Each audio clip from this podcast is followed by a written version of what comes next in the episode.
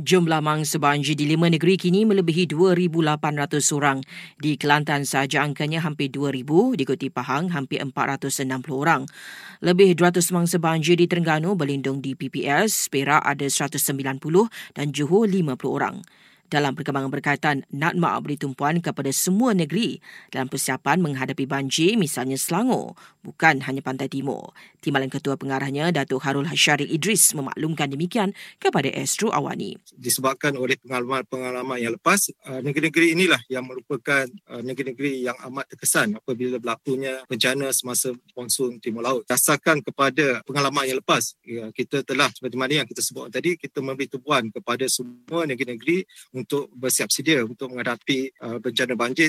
Persiapan juga melibatkan penyertaan komuniti dan infrastruktur berkaitan. Selain daripada itu, dari segi persediaan infrastruktur juga kita telah pastikan bahawa siren-siren dan untuk memaklumkan mereka penduduk-penduduk kawasan yang akan terlibat dengan sesuatu bencana ini dapat berfungsi dengan lebih baik dan lebih jelas lagi. Selain daripada itu, kita juga telah memastikan bahawa peralatan-peralatan seperti pam-pam air juga berkesan dan juga berada dalam keadaan yang baik untuk memastikan memastikan bahawa jumlah dan juga paras air dapat dikawal dengan lebih teratur.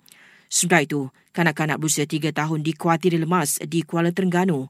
Mangsa dilapor terjatuh ke dalam tali air semasa mengikut bapanya meninjau keadaan banjir petang semalam.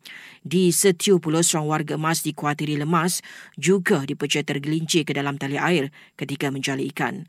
Usaha mencari dan menyelamat kedua-dua mangsa sedang kiat dijalankan.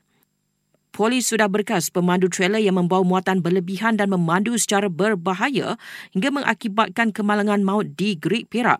Video kejadian viral ketika ini.